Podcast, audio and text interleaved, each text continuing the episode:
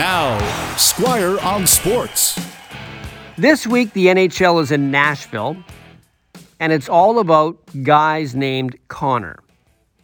Last night, it was the awards ceremony. Tomorrow, the draft starts. And last night, it was all about Connor McDavid. McDavid of the Oilers won four trophies, both MVP awards, the ones voted on by the players, which is the Lindsay Award, and the one voted on by the media, which is the Hart Trophy.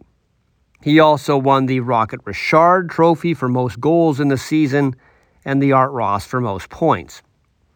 Connor Bedard, of course, will be drafted number one tomorrow by the Chicago Blackhawks after he has spent his lifetime, not a long lifetime yet, but his lifetime collecting individual trophies for how great he has been.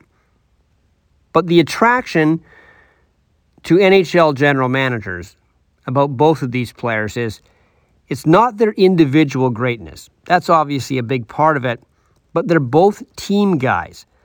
Connor McDavid would happily trade every one of these trophies he won last night for a Stanley Cup. And Connor Bedard tried his best but couldn't get a mediocre Regina team very far in the Western Hockey League. He's another one of these players who would trade every individual trophy he's ever won for a championship.